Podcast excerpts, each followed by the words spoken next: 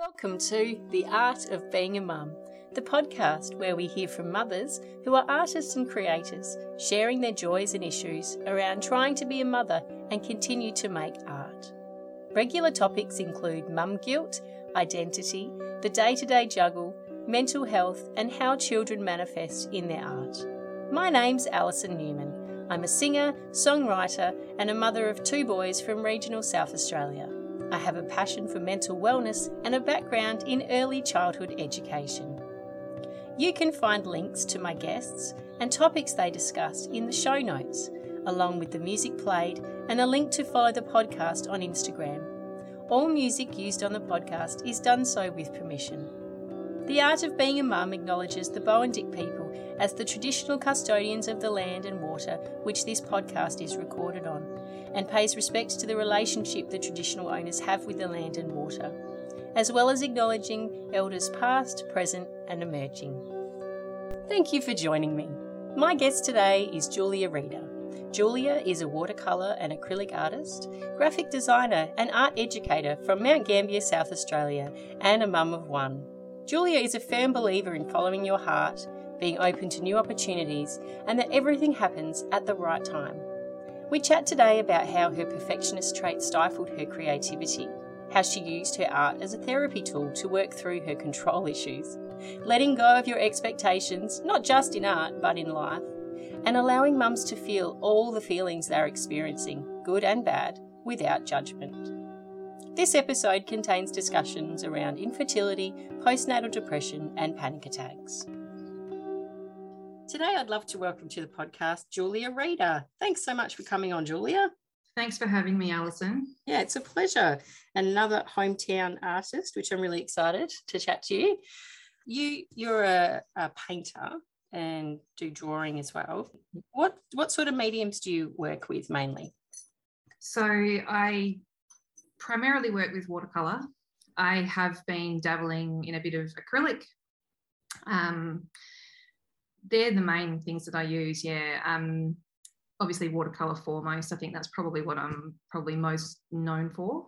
Um, but yeah, like I really love acrylic too because it's um, sort of like the polar opposite to watercolor. You can paint over things um, if you stuff them up. um, but yeah, with watercolor, it's not so much the same. So in that respect, they're like almost two completely different ways of working. And I like to challenge myself sort of at both ends of the spectrum. Yeah, right. So how did you first get into painting? That's a, a really good question. I I teach watercolor classes and I, I say to people that I can never actually remember the first day or the first time that I picked up a paintbrush with watercolor and started painting. um, yeah, I, I, do remember doing a, like a little watercolor painting for an exhibition. I was invited to be part of an exhibition for a local group called the Soul Sisters Collective, which is actually a group that I'm now a part of. Yeah. Um, but I yeah, I remember doing this little watercolor painting. I remember thinking that it was absolutely terrible, um, but it was what I did, and I was willing to frame it and put it up on the wall. And then there was probably like a few years after that that I didn't touch anything watercolor related.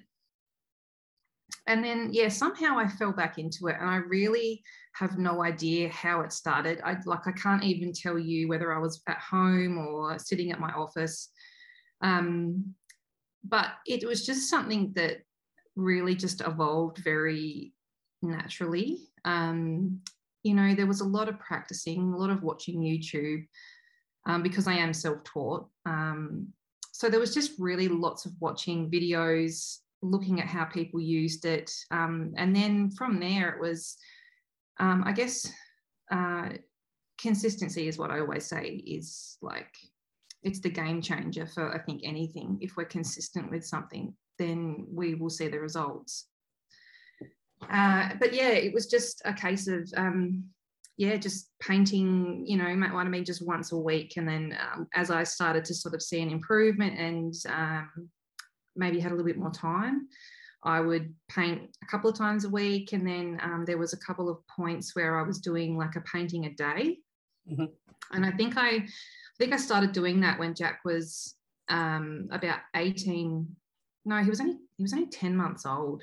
And yeah. I look back on that and I just think like that was just such a crazy thing for me to commit to. actually, it was actually not a painting a day. It was a project called the 100 Day Project. So it was 100 days of painting.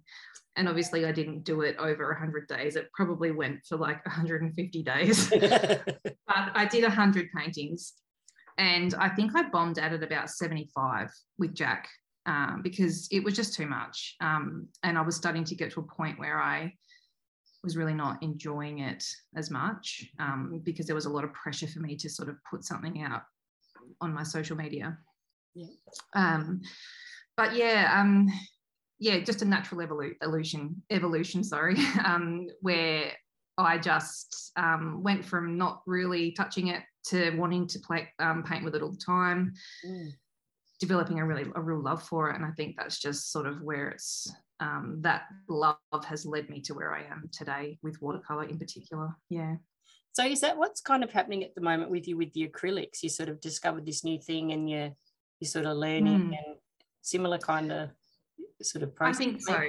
Yeah. I, I think um I mean look I've still got a huge amount to learn with watercolor. Like I, I would never like yeah, I guess I, I know that I've got so much to um, develop as far as watercolor goes. It's such a technical medium.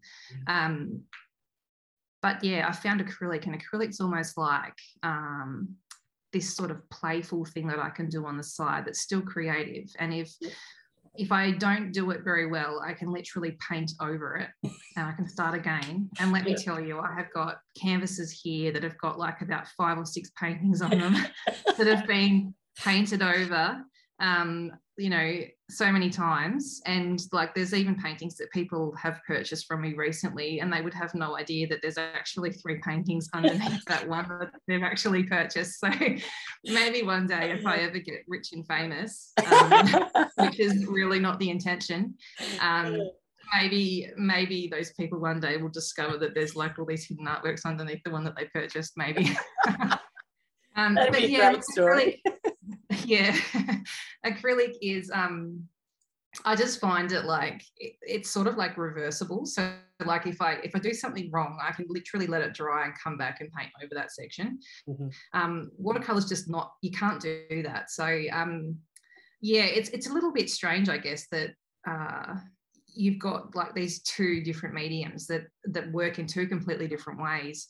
Yet I'm drawn to how each of them work individually. Um, and I think there's some days where I feel like I want that challenge of watercolor, and then there's days when I feel like I just need the ease of acrylic. Mm. Um, so, um, but yeah, look, acrylic's definitely something that I enjoy. So I can see that that's probably something that I'll continue to do. Yeah. And for me at the moment, it's just working out how I um, bring the two together so that my body of work looks um, I guess, cohesive. Um, obviously, because they're two different things, they look different.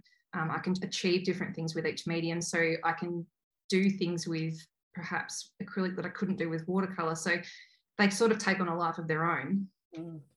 Yeah, but mentally for me at the moment, it's just working out how I can sort of bring the two together. And when somebody sees that particular work, they can say, oh, yeah, that's Julia's work. Um, mm-hmm. Whereas at the moment, I feel like there's probably a bit of a divide. So I'm just going through that at the moment, trying to work out how to sort of gel the two. So, yeah. Mm. Yeah, when you say that, I think, you, yeah, you've got um, definitely a recognizable watercolor style. Like, I think mm-hmm. certainly anyone um, local, um, and I mean, I'm not in the art world at all, so I'm not sure how yeah wide things spread but certainly anyone in the mount that would see that would go oh that's julia's um, which is really cool um, then i've yeah. got quite a few on my wall i know you're you've been a great supporter i can't quite get it around front so over there i've got my little collection of yeah. things and then i've got my kids stuff oh. behind me which is Isn't just like, nice? you know a mishmash of stuff but i love and don't look at i'm not showing you the other side because that's absolute mess but i love I love because I can't draw, I can't do that. I love having those sort of things around me. Um, they sort of inspire mm-hmm. me creatively create creatively in the other the other things that I do so yeah thank you for being awesome at that thank you thank you for supporting me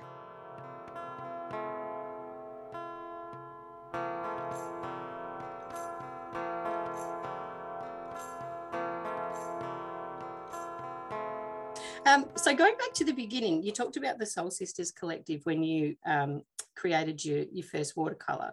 So what yeah. sort of um, creating or work were you doing um, at that stage?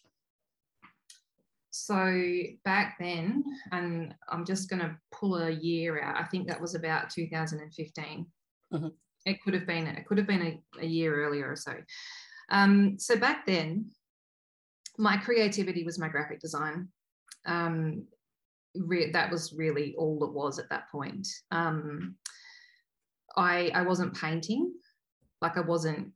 Yeah, I just wasn't doing anything other than graphic design at that point, and I was actually quite. Um, at that point, I was really fulfilled in my graphic design career, which is something that I'm like I'm still doing it today. It's still my business, um, but I think uh, yeah, I was just in need of something else, and that's sort of when the painting started to happen.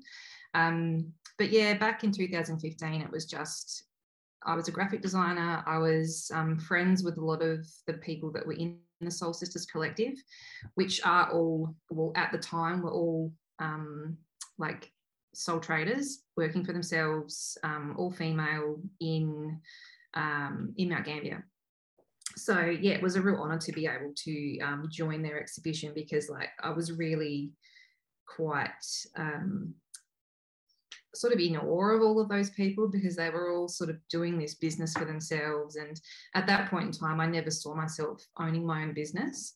Um, so yeah, it was really lovely to be able to join them. Um, but like I was highly critical of the work that I put out. Obviously, I wasn't I, wouldn't have called myself a painter or anything at that point. I was literally just dabbling in this um, watercolor that I must have found somewhere because I can't even, I don't even think I probably have the original watercolor um, that, that, I was using on that particular painting. And um, yeah, just really highly critical of what I did. Um, I, have still got it hanging on my wall here, so it can't be that bad. Um, but yeah, at the time, I was just really um, honored to be a part of the exhibition, but I was also like, yeah, not not loving anything that I did at that point. So yeah.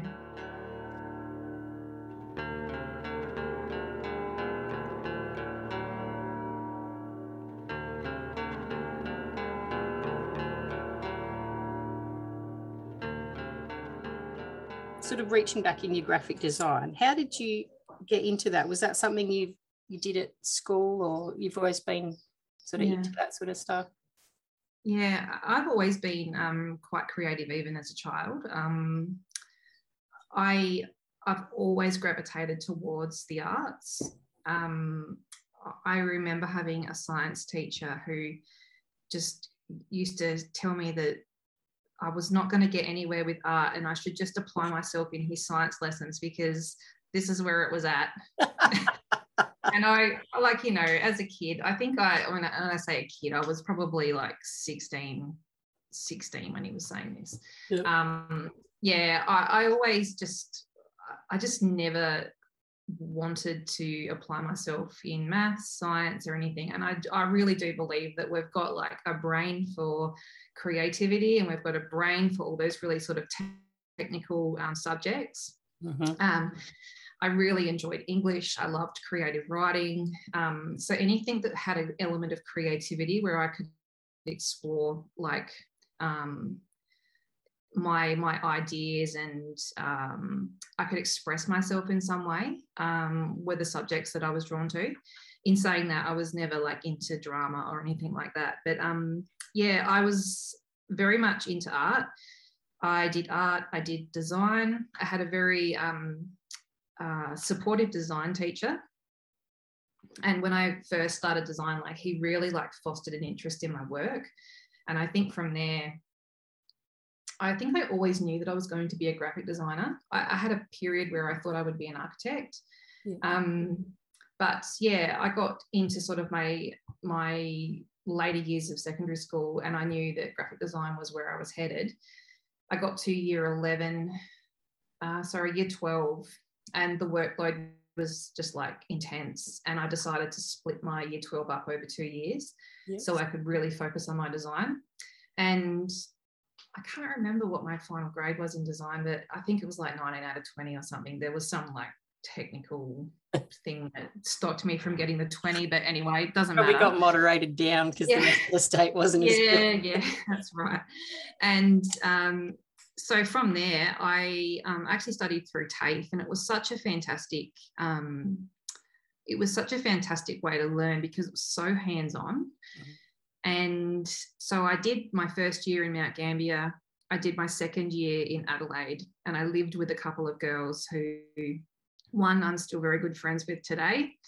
Um, well, actually friends with both of them today, but one like our our friendship has just continued on, and we both have very similar interests even today. And we're all uh, two of us are still graphic designers, the other isn't.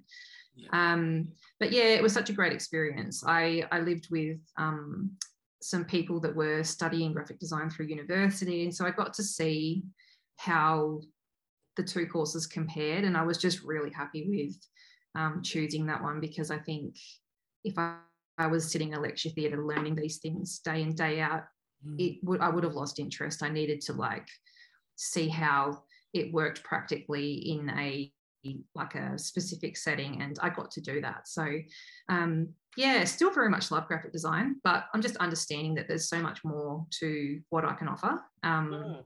yeah and yeah, I totally recommend graphic design to anyone out there. It's still, I think it's still a fairly popular sort of choice for younger people. Yeah. Mm, and especially today, this all this social media and everyone's creating images for promotion and mm-hmm. these little little what do they call them? Tiles, you know, on the Instagram. Oh yeah, like, like it's yeah, Canva's definitely um like I think it's definitely got a place. Um and yeah like just having the skills of graphic design is like really helpful for me even in my art business. And being able to promote myself and keep sort of a consistent theme amongst my look and mm. creating that brand. So there's like huge benefits to having that knowledge behind me. And I can see that it's probably something that I'll it, depending on you know how my career plays out and you know um, i don't tie myself down to anything um, i feel like my options are always open with what i could be um, but i can see that that skill set that i've developed as a graphic designer will certainly carry through i think probably every job that i do. Mm, so you've got that yeah, that understanding of it is yeah, yeah. Yeah for sure. There's so much there's so much to it. It's such a broad um a broad job. And every time people say to me oh what do you do? and it's like oh gosh where do i start? Like really varied. Yeah right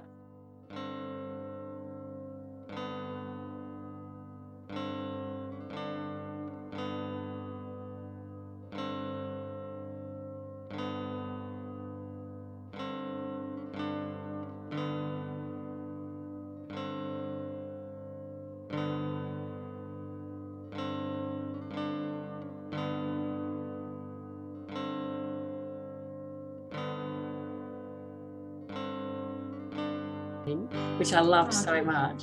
Like there's someone like me that like I can't I, I always thought to be good at art, you had to be able to draw something that looked like the thing you were drawing. That was my yeah. thing in my head. And because I couldn't do that, I thought, oh, I can't do it. But then when I I, know, I knew nothing about mediums, different texts, different whatever's paints. Yeah. When I did that watercolor, I was like, oh wow, you can do whatever you want. Like it just be, I just I had no yeah. no boundaries, yeah. no barriers. It just became this amazing, I don't know, just even the way you got us to practice doing circles and learning, like you said before, it's so technical how different like amounts of water on your brush create different things and mm. just completely opened my eyes. I never looked at things that way. I didn't understand things. So I highly no. recommend it to anybody that doesn't know anything. I see Julia because it's amazing. yeah, yeah, it's um, I think like uh, in most things in our lives, we probably like have a set of expectations on on how we need to do that thing, and like that includes everything from parenting down to like I don't know how you hang your washing on the line. Um, you know, like we've got a set way we, we we think things need to be done, and what I love about teaching watercolor is just giving people an opportunity to use creativity. And and a lot of the times it's creativity that people didn't think they ever had. Mm. so i i really believe that every person on this earth has got an element of creativity in them. Um, i don't think we can survive if we don't. So you know it's just giving yourself permission to be able to to use it mm-hmm. giving yourself time and also taking away the the expectation that you need to be good at it mm. um, because it's unrealistic um, so i think that if if i had have picked up watercolor on that first day that i did and i expected to paint this amazing painting and i didn't achieve it i would never have picked it up again um, but i gave myself some grace and you know whether i did that I probably did it subconsciously. I probably didn't make the decision to go easy on yourself, Julia.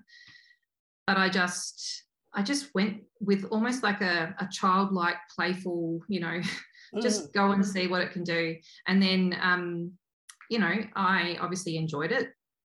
I didn't have, I didn't feel like I failed. And then I could come back again and and try again, and then come back again and try again, and and then I, would you believe it? I've like building these a skill set that's actually starting to make sense, yeah. and I'm gaining a better understanding of the medium. So, in the workshops, that's like one of the first things I say is, um, and I, I had a workshop like literally on Friday night, and I said to the girls there, if if you have, have like any degree of OCD, um, like trying to like perfectionism control issues. Watercolor watercolor will let you know. You'll um you'll get to a point where you just like the frustration will be there and it will test you. Yeah.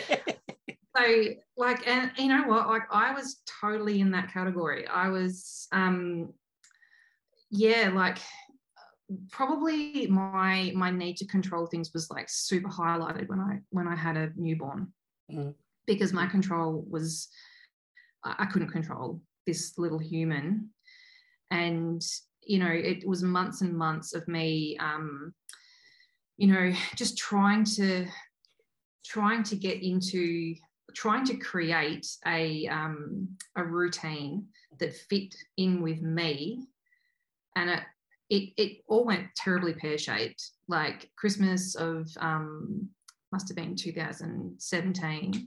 Jack was six months old, and like I literally had a meltdown on Christmas Day because I think it was just I put such huge expectations on myself for that whole six months. Yeah.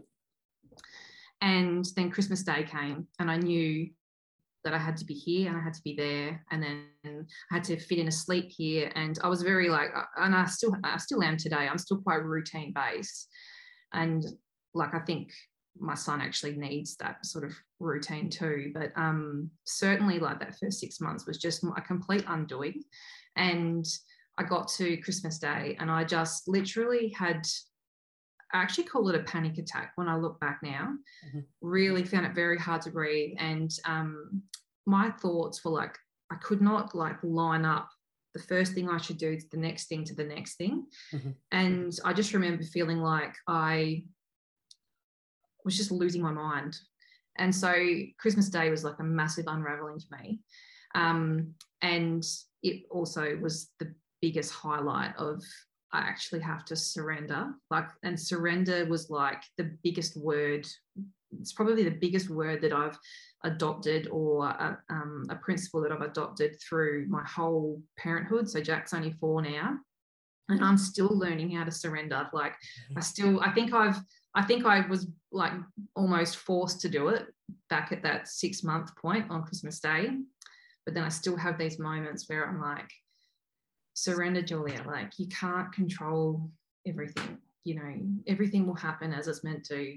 It's a trust. It's uh, just having faith that it's all, you know, um, evolving as it's meant to. But yeah, um, yeah. But uh, just going back to the watercolor workshops, the the control. Um, yeah, it's uh, definitely something that the watercolor will highlight.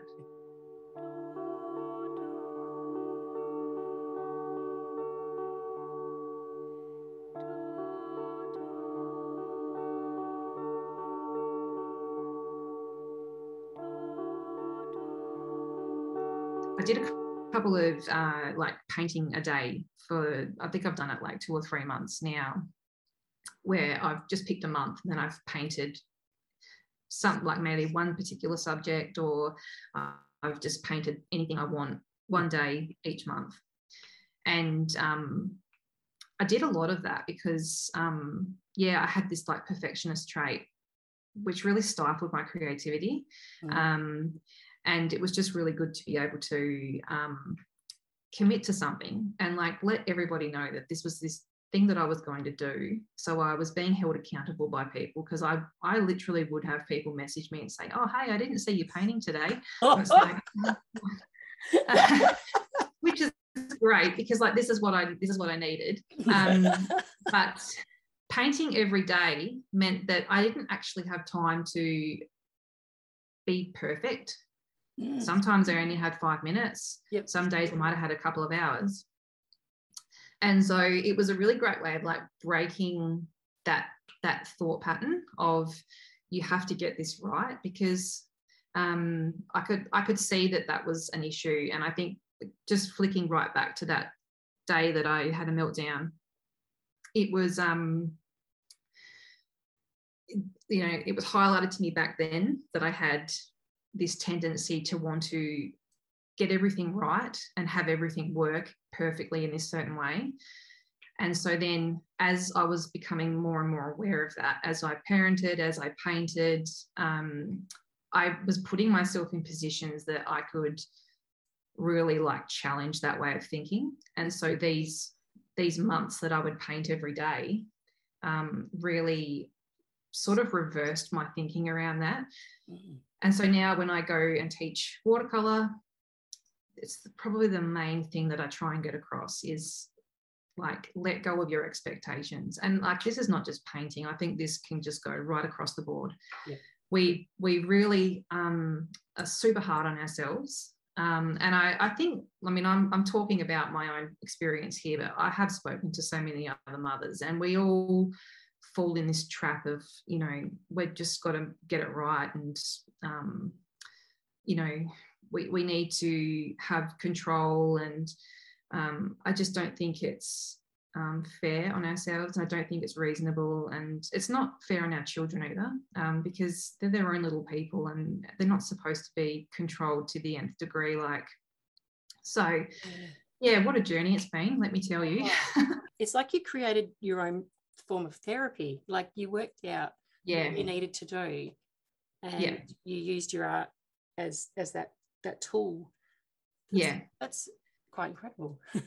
I, I think um, I think like I'm, I'm I'm such a believer in um, you know people come into our lives as they're supposed to experiences come in i think children come into our lives when they're supposed to mm. um, and like I've always had a a real trust that I would be given the things that I need to get me through at the time. Mm. And painting, especially watercolor, is like highly therapeutic.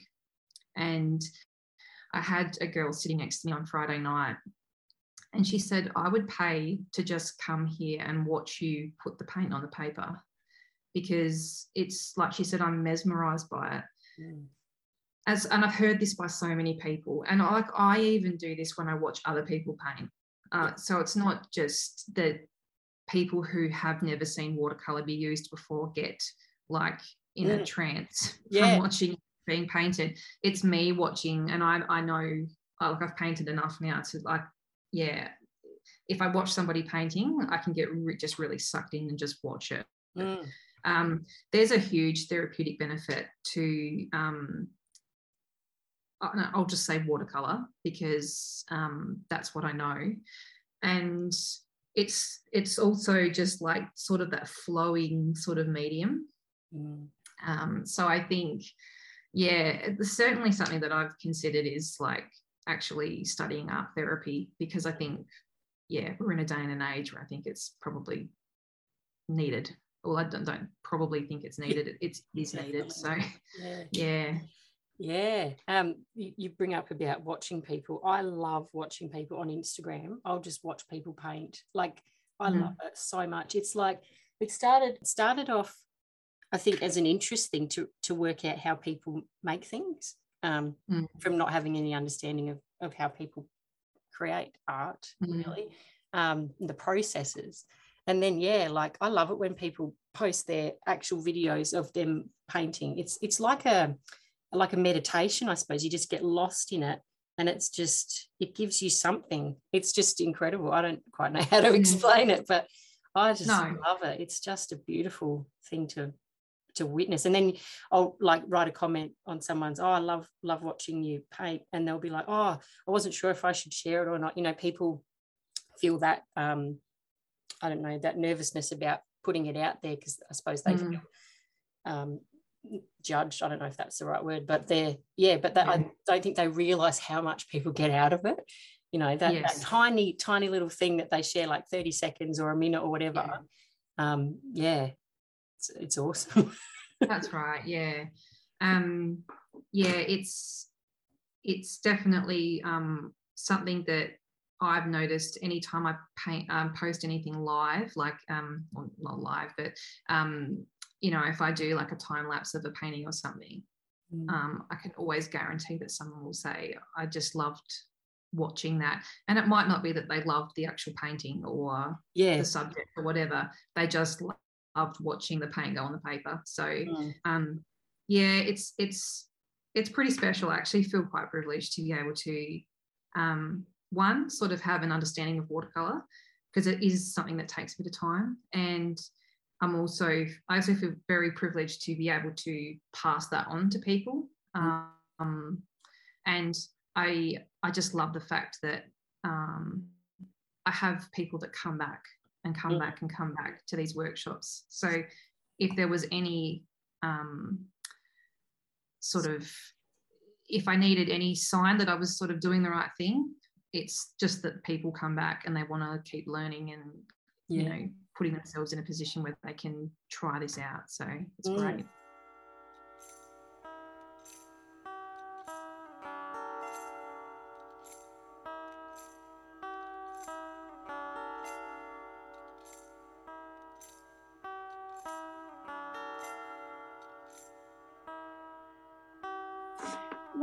Teaching, did you find any sort of challenges in that? Or did you sort of jump into it like yep yeah, i'm real i, I want to share. I i don't have any sort of hang-ups about you know being in front of a crowd. Like did it come to you really naturally or did you have any sort of challenges yeah. oh um like i think like probably just nervousness but i think that would be pretty normal amongst anyone.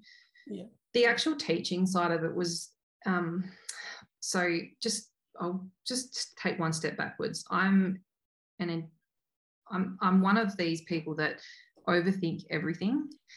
Um, I am super analytical. So I can almost talk myself into something and out of something in the same like thought. Yeah. Yeah. um, so the way that the workshops came about was uh, I think I I might have put up a video of me painting something. And someone said, Oh, I'd love for you to teach me how to do that. And then I put up a story on Instagram that just said, Is there anyone out there who would like to learn watercolor? And it was like one of those questions, mm-hmm. yes or no. And then I got lots of yeses. Yeah. and literally it all happened within like a few hours. and I think like this is the beauty of like when you when you when you've sort of done something over and over again, like I've done, I can't count probably how, how many workshops I've done now.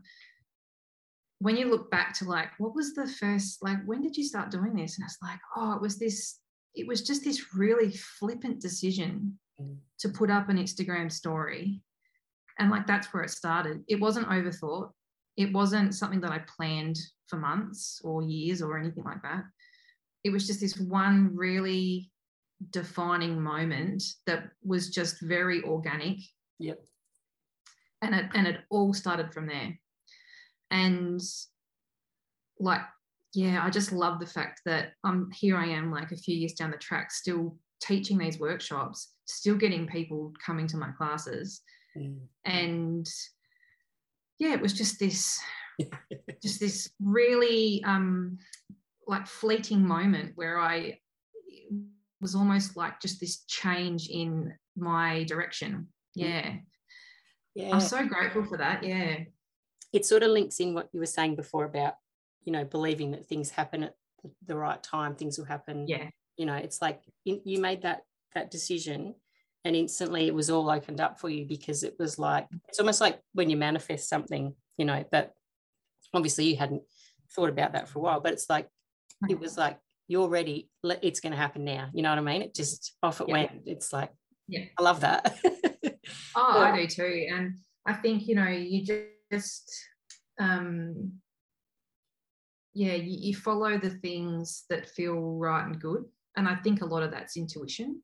Yeah. Um which is something that i've like worked on for a long long time. Um so like i really do try and listen to my gut and i really do try and um, yeah, just just follow the things that really light me up.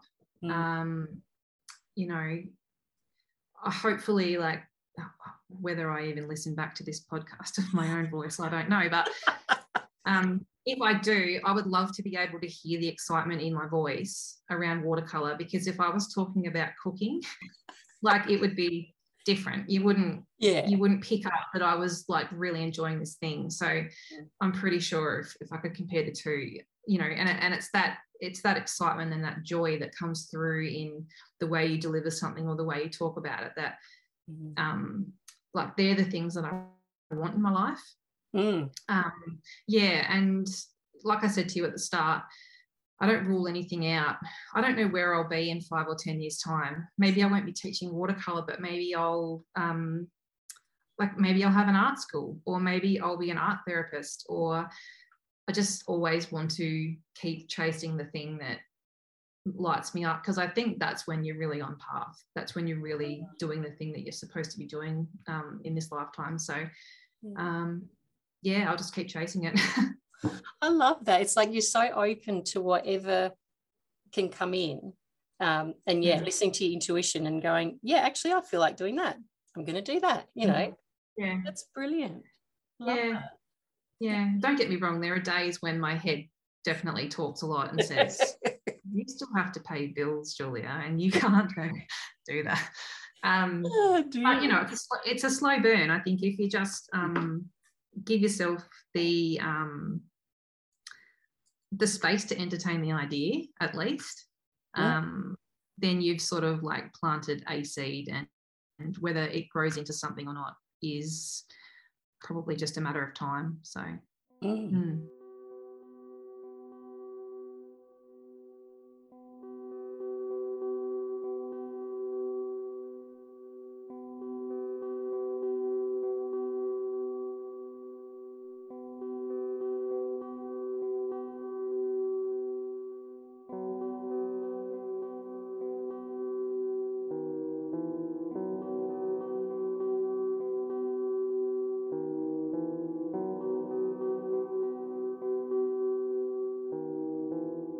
Talk about Jack. So Jack he's four now. Um, yes. And you mentioned that when he was 10 months old, you uh, made the decision to do your, your picture and your painting a day. Yes. Um, yeah. So how does Jack sort of fit in with your with your art? Um, are you able yeah. to create while he's there or sort of how, how does that sort of look on a, a day-to-day basis, I guess? Yeah. So first six months of um, of Jack was pretty much like groundhog day. Yeah. it was hard. Like i'm not gonna lie and i'm not gonna sugarcoat parenting. It was bloody hard. Um yeah and i'm very i'm a very self-aware person. I didn't go into parenting thinking it was going to be easy but like it literally cracked me open and like i'm grateful for that now but back at the time i think if i was going to really be completely honest i probably had postnatal depression um, and found it very hard asking for help and i've always been very proud and very um, independent sort of person. So I felt like I should be able to do this. And if I asked help, I'd be judged. Mm-hmm. So the first six months, not a lot. Yep. By about 10 months, I think he was probably getting into a routine of better sleep. And I'll just say here that he's like four years old and still wakes up in the middle of the night. So um, I'm, I'm okay with that now, totally okay with that now because I've surrendered to it. Um, but yeah, like by 10 months, I think I felt like I needed to, I was trying to claim a piece of myself back. Mm-hmm. I felt like I'd given and given and given, and it was, it was a real slog. And I wasn't getting a lot of sleep, still at 10 months, not getting a lot of sleep. Um, but I think I just needed to try. I knew that I needed to give myself something, but I didn't know I think it was just the thing that I could see myself able to do at a kitchen table at night time. Yep. So I was still in my house. I didn't have to go anywhere to do it. Um, and, and it was therapeutic. Like I did enjoy the actual painting side of it. So I definitely, um, definitely tried it. I got to, although I did pretty well. I got to 75 days and then decide. I actually made it quite clear. I said to everyone on social media, I can't actually, I just can't do this anymore. Like, I actually, I'm really proud of the fact that I've got to 75 days, but I can't, like, I just can't keep doing it. And it was great. I got a good response. It's like, you know, you've done amazing. We can't believe you've done that with a 10 month old baby or whatever. yeah. Um, so after that point, um, like creating with Jack was just very, very intermittent. It was just you know m- most of the time if i had a spare couple of hours while he was sleeping you know i was actually working. Like so i was back doing my graphic design trying to work within sleep time. So i really wasn't creating a lot at all. Um still like i guess being creative with my what i call my my real job graphic design mm-hmm. um but like i wasn't painting i wasn't like i wasn't yeah, doing it consistently by any means. Um, today, uh, well, I guess, you know, jumping to today is probably cutting out a huge portion of his life. But um, I think just as he got older, um, I was able to do a little bit more with him around. Um, but generally now, I try and carve out time when I haven't got him. Mm-hmm or when it might be a weekend and he can be um, out playing with his dad and um, you know i can sort of just get a, a, mental run on like it's quite hard to explain i mean i'm not sure whether it's the same for you alison whether you're writing music or um, like producing it or however you do it um, but when you're in the zone you're in the zone mm. and when you get snapped out, like it's very hard to be um, pulled out of it and then come back in it. Like, and that might just be even like him, Jack, sticking his head in the door and saying, "Hey, mum, I'm hungry." um, I say your father. yeah, that can really like snap you out of your like your train mm. of thought. And yep. Yeah, like I think that's probably been the trickiest part is when you've got that real creative urge that you just you know that you need to just go in and, and paint something yeah and you can't do it mm. so you you're feeling you get very frustrated and feel a little bit creatively stifled when you can't use that creative energy mm-hmm. and then when you're able to use the creative energy but you're getting inter- interrupted and yeah and so i think um, the way that works best for us now is if I am just on my own and I can just do it and I don't get bothered Um, and like this is not happening all the time, let me tell you. Like, um, but it's amazing. I think it's amazing what you can achieve in a short amount of time when you do have children. Um, yeah. Something that might have taken me a few days to achieve, like I can literally like do it in a couple, like a couple of hours. yeah. Um, yeah. So you learn to use your time very wisely. Yeah. Um, and you learn to be very intentional with the time that you have, I think. Mm. So, um, yeah, look, it's very much I grab what I can get when I can get it at the moment. Yeah. The time that I can get to create. That's what that's how it works at the moment. But I know down the track, you know, two years time, or like kindy next year, and then school the year after. And I know that a lot of things will open up for me in that in that period of Jack's life. And I don't want to lose sight of like what I've got with him at the moment and the time that I have with him at the moment. So I don't wish I had more time. I'm just taking the time that I've got because I know that this is just this is the season of my life at the moment. Mm. And um, it'll all change and then it'll all change again and it'll all change again. So it'll just continue to, to evolve. yeah.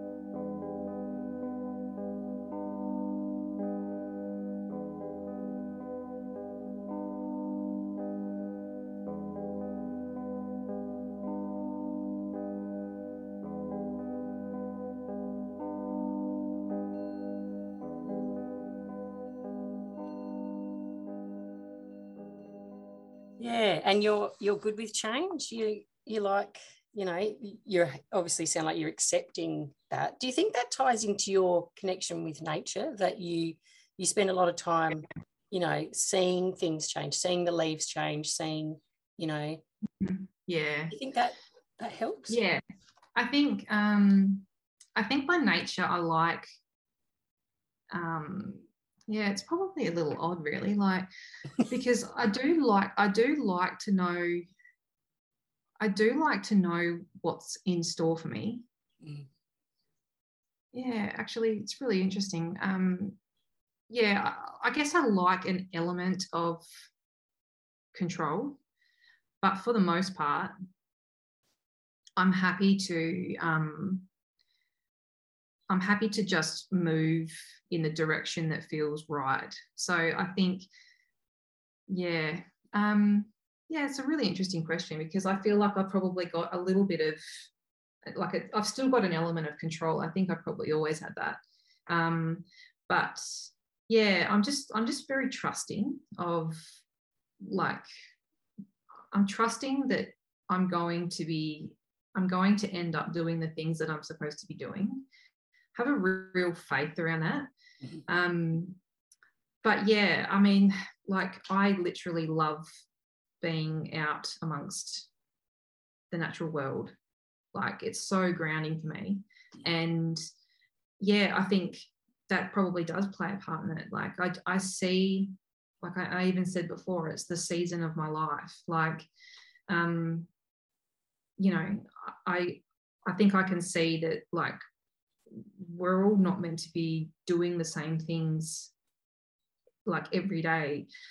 I go through phases where I want to be really, really creative, and then I go through like a social media hiatus where I I do not post anything, and like I'm sure the algorithm hates me for it, but um, you know, like I was on holidays recently, and the last thing I wanted to do was even look at social media, let alone post something. So no one heard from me for like probably 10 days. Yeah. Um, but yeah, I go I go through big waves of um, you know, wanting to be um, seen and heard. Um, sometimes I go through phases where I really feel like the thing that I'm thinking about needs to be heard by someone. So I like to like, you know, put it into words or whatever. And then I go through phases where I just literally want to withdraw from it all. Um, and I, I honor that. Like I don't, I'm not going to post just because, um, oh, no one will see me, you know, because the algorithm won't like me. I really couldn't care less about that. Yeah. Um, but yeah, I think um, I definitely like to just go with the flow. And I, I, think you're right, probably tying that back into like the nature side of things is probably perfect.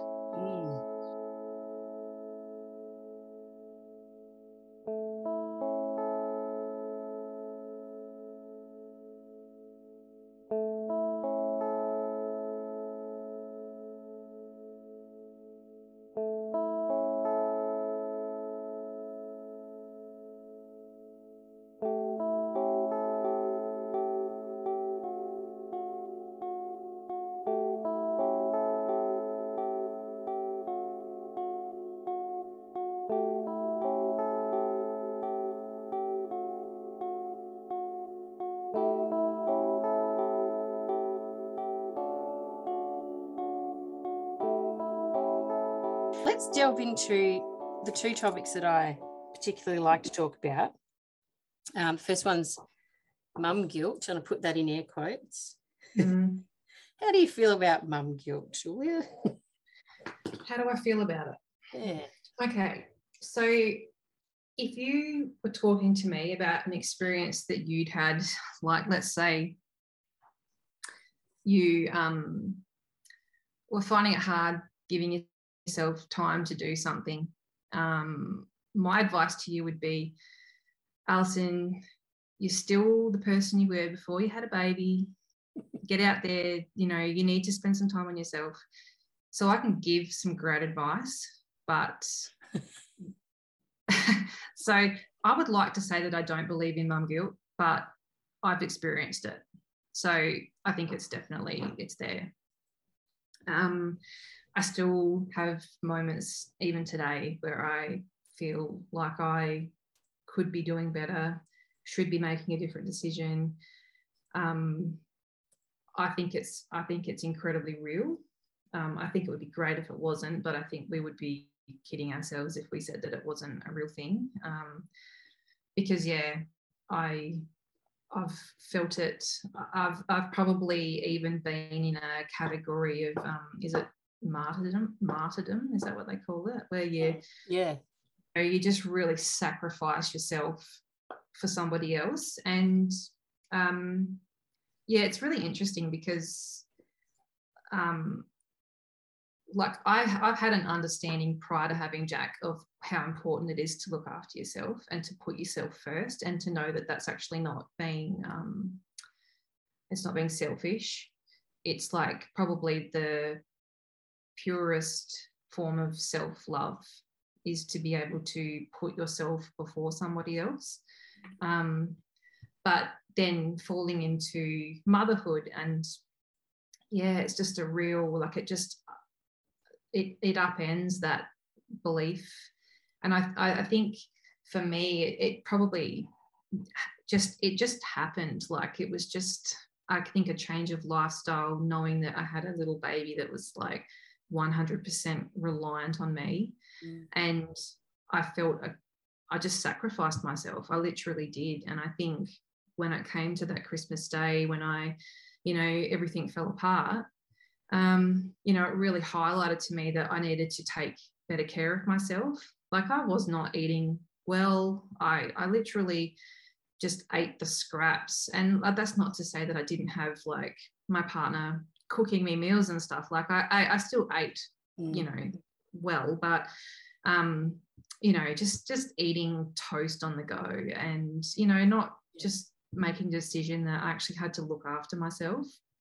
So yeah it took a while to get my head around that but um i think yeah just getting back to what you said mum guilt is um it's alive it's happening it happens um, and I think what we all we can do is really like support, um, especially new mums, um, to understand, uh, give give them give them the uh, the ability to be able to um, you know spend time on themselves.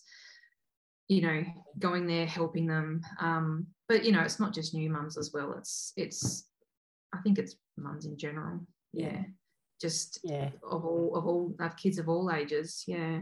Yeah, I think that's a really important point because I mean, I'm not obviously I'm not begrudging the newborn stage because I know that it's hell. I've done it twice and it's, mm. it's really hard. That's the thing. Like it's uh, it's almost like, well, you're over this hard stage. You'll be fine now. Off you go. You know, it's like I think you're right. Looking out for mums of of children at any stage and any age is really important. Oh, absolutely. Yeah. I mean, I, I can only speak of you know the first four years, um, but I know that it's like it's still things that you know an example is, you know, I've got work that I have to get done. I've got deadlines. I I work well at the moment. I'm not working from home, but I'll likely be back working from home soon. And you know, if there's a, time that I need to jump on my computer and finish something off, and Jack comes up to me and says, "Mum, can you come and play with me?" and I have to say, uh, "No, buddy, I've got to get something done for work." You know, there's an element of guilt in that, but um, the reality is that that's life. Um, you know, I do have to get this thing done, um, and so I can I can reflect on that and say, well, you know, you, you did have to do the thing that you did, Julia, but it doesn't mean that I don't have that moment where I think, um, you know, I, I, should be playing with him because this is what he wants. Um, yeah, so yeah, it's a, it's a tricky one, the whole mum guilt situation, mm. but uh, I, I totally believe it's there. Yeah. Mm. It, it's an endless thing, isn't it? It's like one day you might feel like yeah, you got it right, and then the next day you feel like you're the worst mum in the world. Absolutely. yeah. It's a constant thing.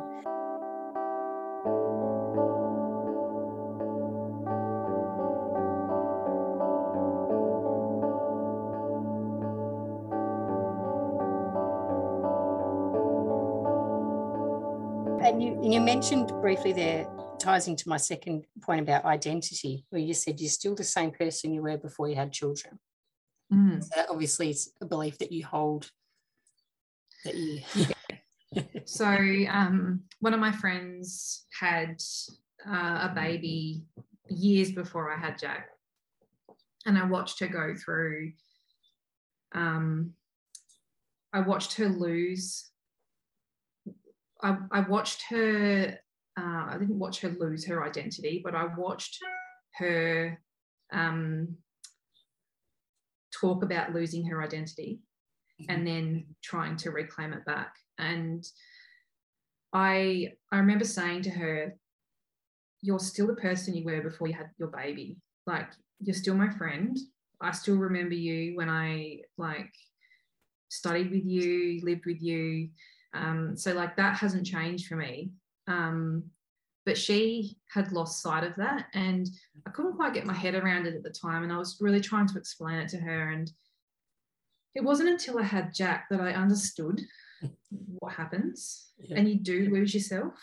Like, I don't think it matters how um, well, I don't know. I can't speak for everyone, but certainly for me, like I totally lost myself I didn't know who I was. I, I knew that I I knew what I enjoyed doing before I had Jack, and I knew that I now had a baby, and I obviously couldn't make them both work at the same time.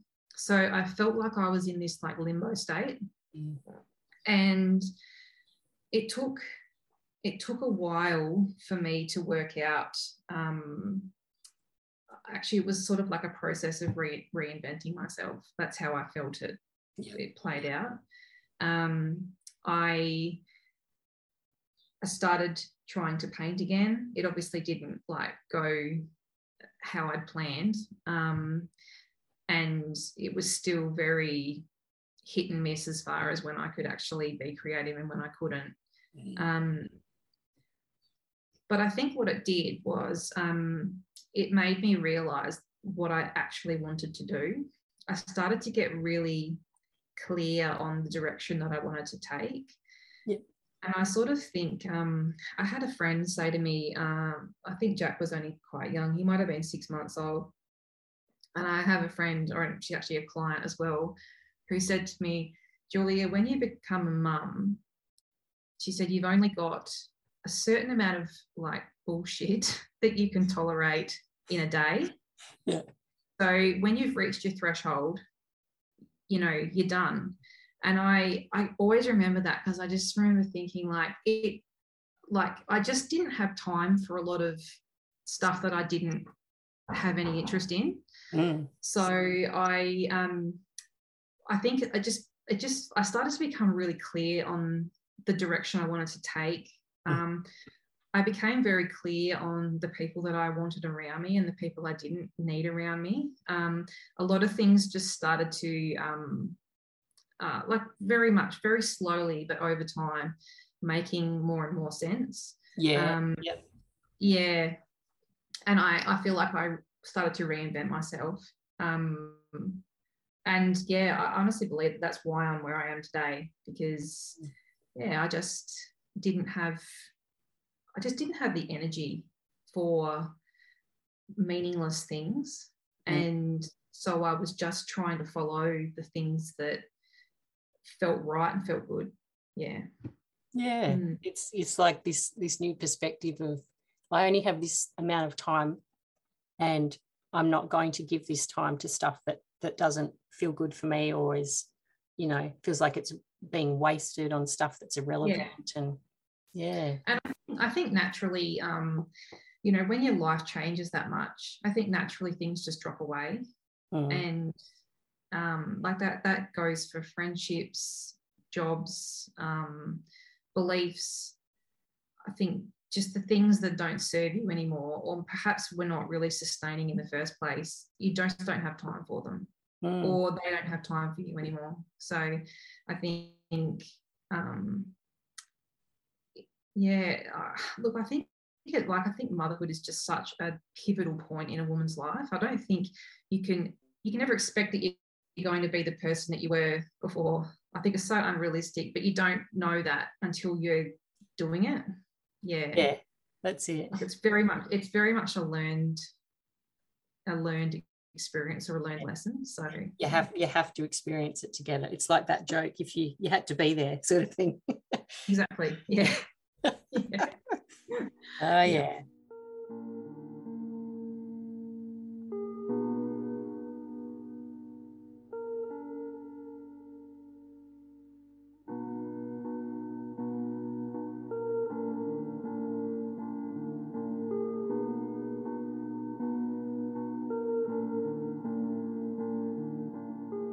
When you said before about control with with Jack, when I had Digby, um, uh, sorry, when I had Alex, I was exactly the same. I just wanted everything to go how I needed it to go.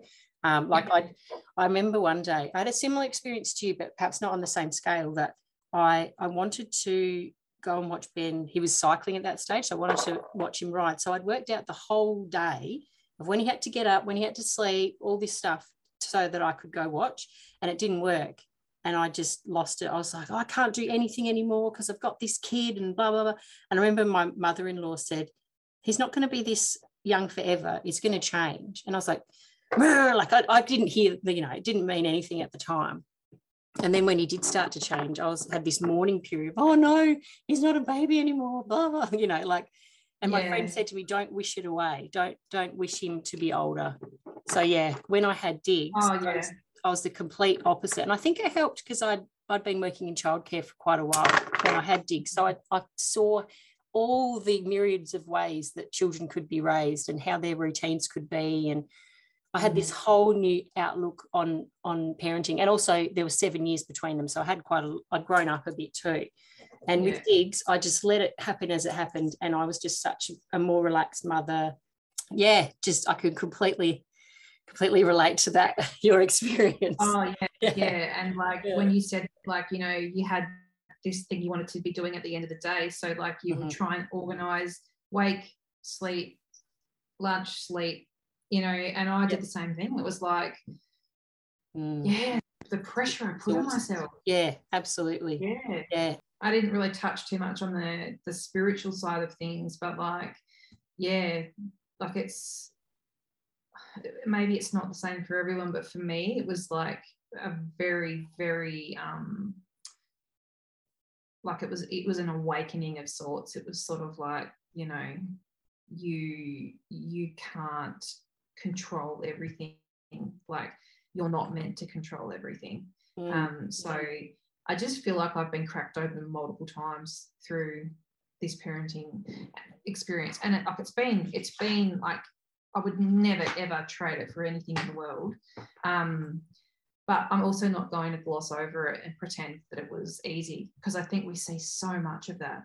Oh, um, and I feel like people go into parenting with this like, I mean, you don't want to make them feel like it's going to be doom and gloom, otherwise, you know, the human race would probably end. But um, you know, like, but you want to give them some honest, like, give them some honest um, accounts of what you've been through because yeah. then it also validates the people that are in it doing it thinking yeah. that life is just like yeah it is hard and to have people come along and say like even when you're in your debts and someone comes along and says this won't last forever don't wish this away it's like no but can you just like can you just sit with me in this place that i'm in at the moment and actually validate that i'm it's okay for me to be yeah. thinking this thing at the moment like yeah, yeah.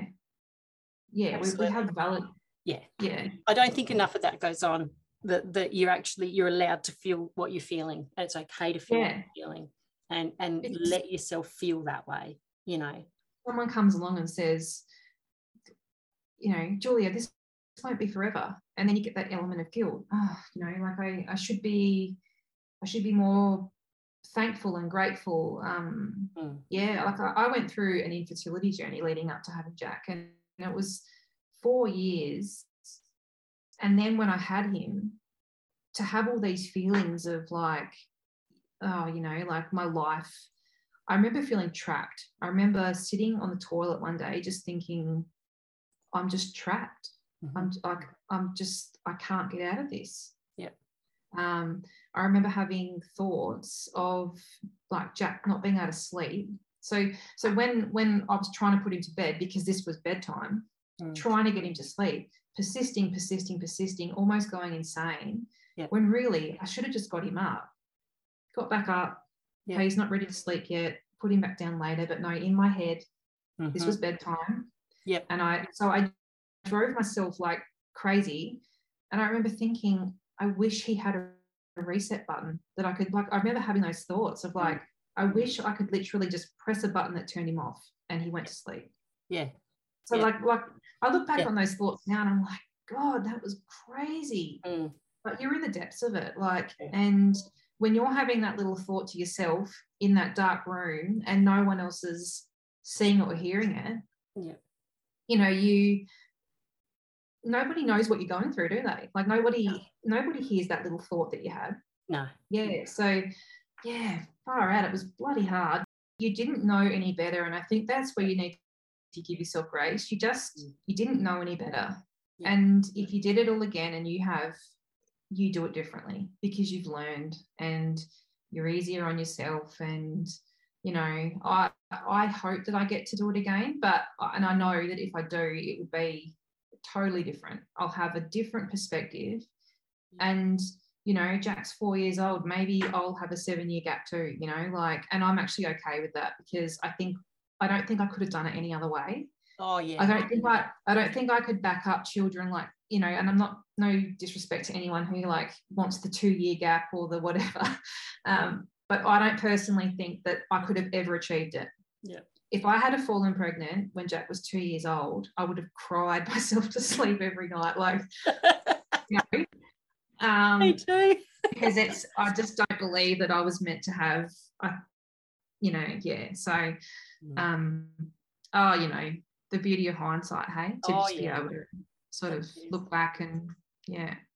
But it is what it is. And, um, you know, we just did the best we could, really. So, That's which wasn't really that bad.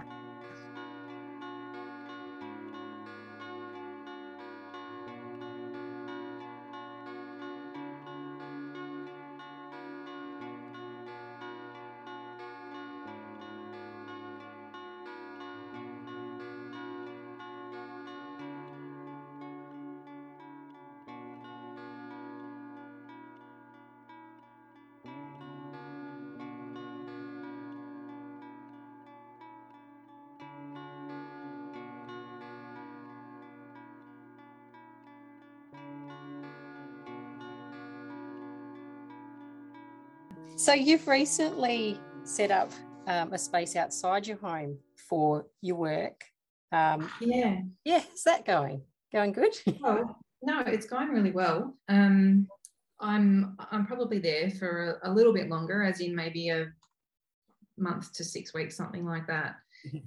But um, I, yeah, I was offered a um, the back section of a coffee shop in Mount Gambier called Confession, who does delicious coffee, by the way. that's been that's been the downfall. Too much caffeine. Um, but yeah, look, I I got to a point where I needed a um, I just wanted a space that wasn't at home. I could see that like I wasn't getting a lot done here. Um, so I felt like I needed like somewhere that I could actually go to work. Um, I've been working from home for I think eight years, actually nine nine years, and for the most part, it's been fantastic.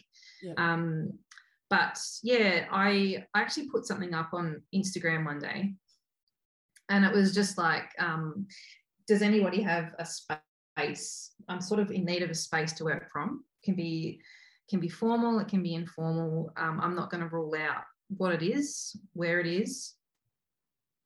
Uh, yeah, so I just um, sort of you know put it out to the universe, and um, and then like I was probably buying copies every day from Confession at that point. and um, yeah, and then I got a message um, from Don on on a Thursday night to say, you know, we've got this space. Um, businesses moved out of it and they've found their own um, shop front.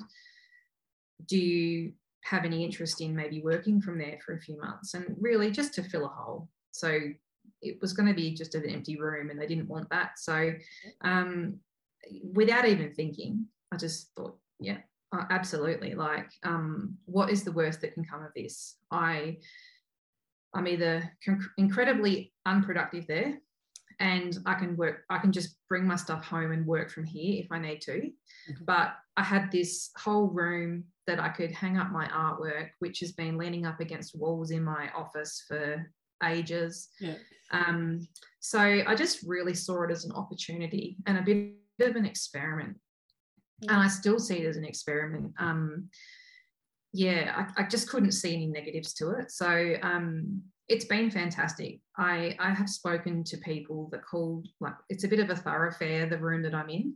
Um, but like I get to chat to people that I've never met before. I've had some amazing um, encounters and, and conversations with people that have like furthered me in some way, whether it's the way I think about something or, um, you know, just conversations with people who are trying to create art groups or other artists or, um, yeah, I've, I've had the ability to work alongside a couple of artists and, and it's just fabulous being in that really sort of creative space with other people. Mm, yeah. I've had my artwork up on walls. I've been able to sell a couple of paintings. Um, just um, expose myself to a, a, group of people that I wouldn't normally come across. Yeah. Um, and it's it's been absolutely fantastic. Um, and what I've learned from it is, as much as I classify myself as an introvert, um, I do need interaction with people, but I need it. I, I sort of need it on my terms too. Mm-hmm. Um, so I get a lot from working with other creative people just it doesn't i don't have to be working on a project with them but just being in their creative space yeah. is very important. Um, and that i get a lot more done working from somewhere than working from home. Yeah. um, like it's amazing how many times i probably catch myself underneath my clothesline hanging up washing and thinking how did i even get here? Yeah. You know, it's just like I think you hear the washing machine go off, and before you know it, yeah, you you're hanging up the washing, and it's like, Julia, you're working, like you're working on something. Um, yeah. So yeah, I, am realizing now that there is a um, a benefit to me not working from home, um, and I love the fact that I can go to work and I come home and I feel like there's a division between Mm. the two. Yep. And I feel like when I'm home, I'm home and I'm present. Yeah. And um, these are just all things that I haven't, um, I just haven't noticed because I haven't been able to work away from my office that is in my house. Yeah. And now that I've had that opportunity, I'm, um, I, I think like from here, I'll now be looking for somewhere that I can actually call my work space or my studio Yeah. where I can be just productive and have my own my own area and i also know that i, I want to be able to work amongst other people so um yeah it's been fantastic it's been so good for that Yeah, absolutely. It's given you these like like we said before, you don't you don't know, I guess you don't know what you don't know. So by experiencing things, you've gone, yeah, this is good. Mhm. Yeah. Yeah. And I think it's great too for people that um like follow you on social media, they can actually go and meet you face to face too, which is exactly which is i like so important i think too like it's great that people build relationships online but it's i think it's it's especially with art like you actually want to see and i don't want to say touch the person but you want to be no near the person that's making this um, so i think That's that's right. yeah to you know you get the, the energy and pick up on their vibes and that sort of stuff too so exactly it's definitely got Yeah. benefits yeah, benefits that way as well and for Absolutely. people to be able to you know touch and feel and you know see, see Yeah. artwork and yeah. Oh it's great. Oh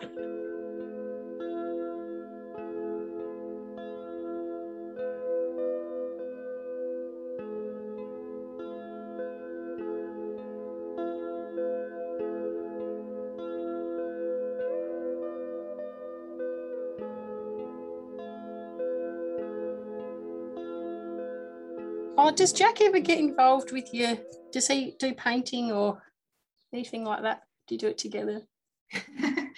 Yeah no he does. Um jack is like he's he hasn't shown a huge interest in like art and stuff at the moment. Yeah. um there's also an element of me like not wanting him to get paint everywhere.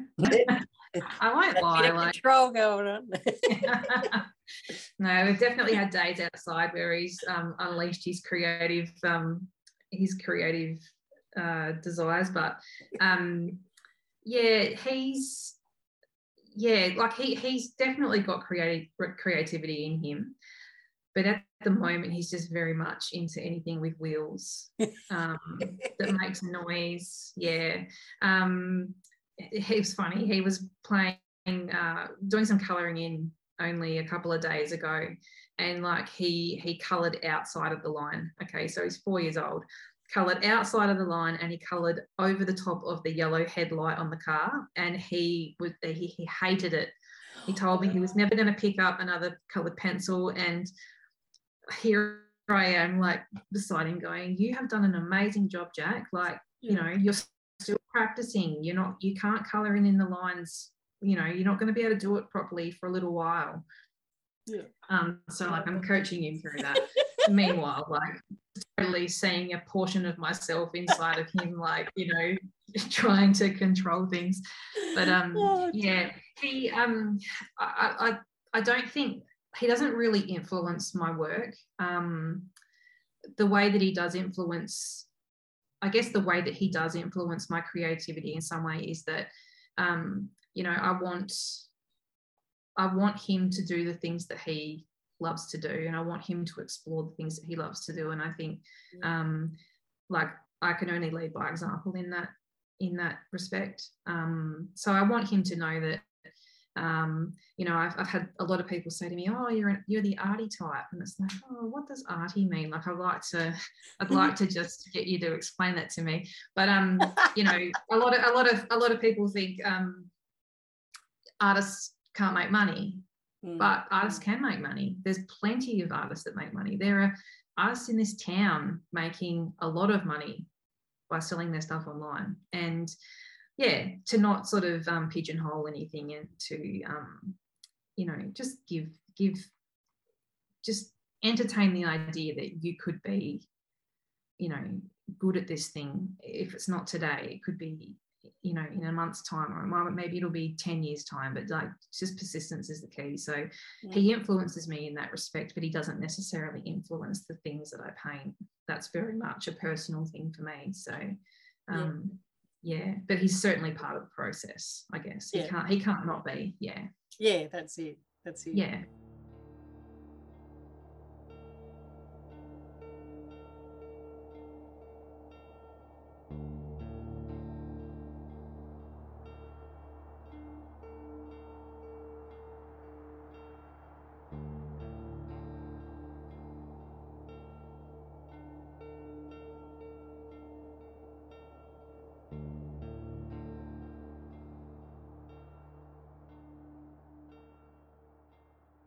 So I've got one more workshop left for the year, and that is on the 4th of December. That's a Saturday at the Apple Farm.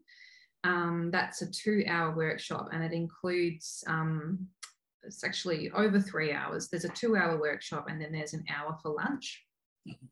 And there'll be a delicious um, pizza and sort of shared platter lunch. And um, that's a very festive theme. So there'll be the opportunity to paint some, um, you know, gift tags and cards and stuff like that. It's quite a social, um, a social sort of afternoon. So it's not so much about learning a lot about how to paint watercolor. Mm-hmm. It's just giving you sort of the tools, the materials to be able to um, just have a bit of fun. Yeah. Um, and I'm sort of really like envisioning you know, especially mums, I, am very, I've got a very feminine audience. Mm-hmm. Um, and I just sort of want people to be able to say, oh, you know, we haven't caught up with our friends for ages. Why don't we do this thing? It's like our little yeah. um, Christmas catch up um, because we all know what sort of December looks like in most people's calendars. Yeah. Um, or like a staff show or something like that. So um, it's such a beautiful venue and i'm hoping that the weather's amazing and yeah. you know good food good company um you know bit of like creativity i, I think it's perfect so yeah. Um, that's that's the workshop that i've got coming up mm-hmm. um i've just launched my website um, Congratulations. It's wonderful. Well, there's still a lot to go on there, but like once again, something is better than nothing, and it's an it's an evolution. It'll like it'll just continue to evolve. But um, yeah, so I've got my website up. So my web address is uh, juliareadercreates.com, and I'm just about to kick off on a project. Um, run by April Hague and Jane Van Eaton. Mm-hmm. Um, so two like amazing artists in Mount Gambier who were doing like fabulous things with regard to um, like art education. And they they just recently won a grant and they've launching a project called the Portrait Project. And it's, I believe it's 10 artists. We all have our photo taken and then we all paint a portrait of either ourselves or one other person in the group yep. um, based on the portrait photo that was taken of us. Mm-hmm. And it's a project that will span over six months, and we get to spend time with like these 10 artists, and we get to sort of collaborate and discuss and um, just learn different techniques and styles. And I think it's just fantastic to sort of submerge yourself in um, a group of women that all have like a similar interest and mm, yeah. so yeah i was so thrilled to be invited to do that and it was again like one of those no-brainer moment moments where i knew this was sort of like another experience that would like enhance the direction that i'm going in mm. and um, so eventually once that project is tied up, our portraits will be printed on a large scale and actually put up in a public space. So yeah. um, yeah, like really confronting because portraits are obviously not something that I paint. And mm. let's face it, like I think everyone, whether you're artistically minded or not, like painting a face is actually quite, um, you know, stretching the skill set. yeah. and also, but, um, but also for you guys too, having your face out there yeah. too, like that's something to, you know, consider mm. if there's any sort of, you know, or I've got a big chin, or you know that sort of stuff. You know, oh, it's it's yeah. Trust out. me, I I've I have fast forwarded my thoughts to that moment. um, but no, look, it's That it's going to be fantastic. fantastic. Yeah. so it's it's it's only really just kicking off at the moment, but um, I think. Uh, if if you were interested in more on that particular project, um, you could go to um, if you look up April Hague, H A G U E, Mhm. on Instagram. Um, she's got some information on there. Um, but yeah, perhaps if they if they do set up a specific social media page, I'll let you know, Alison, so you can Yeah, maybe link to the specific. Yeah, Absolutely, because yeah, I'd, I'd love to keep keep an eye on that, and I'm sure a lot of people would be really interested in that too. yeah, Seeing the progression of that. Oh, good for you. That sounds so great, Julia. Good on you. yeah. Lots of cool stuff happening. I know. Yeah. Oh, now Oh, I should I should also say that I, I'm going to be at a market on the 10th of December. Mhm. Um, yeah, at uh, the City Hall in Mount Gambier. There's an artisans market there. So um, Great. yeah, it was quite Yeah. popular last time. So hopefully it will be this time as well.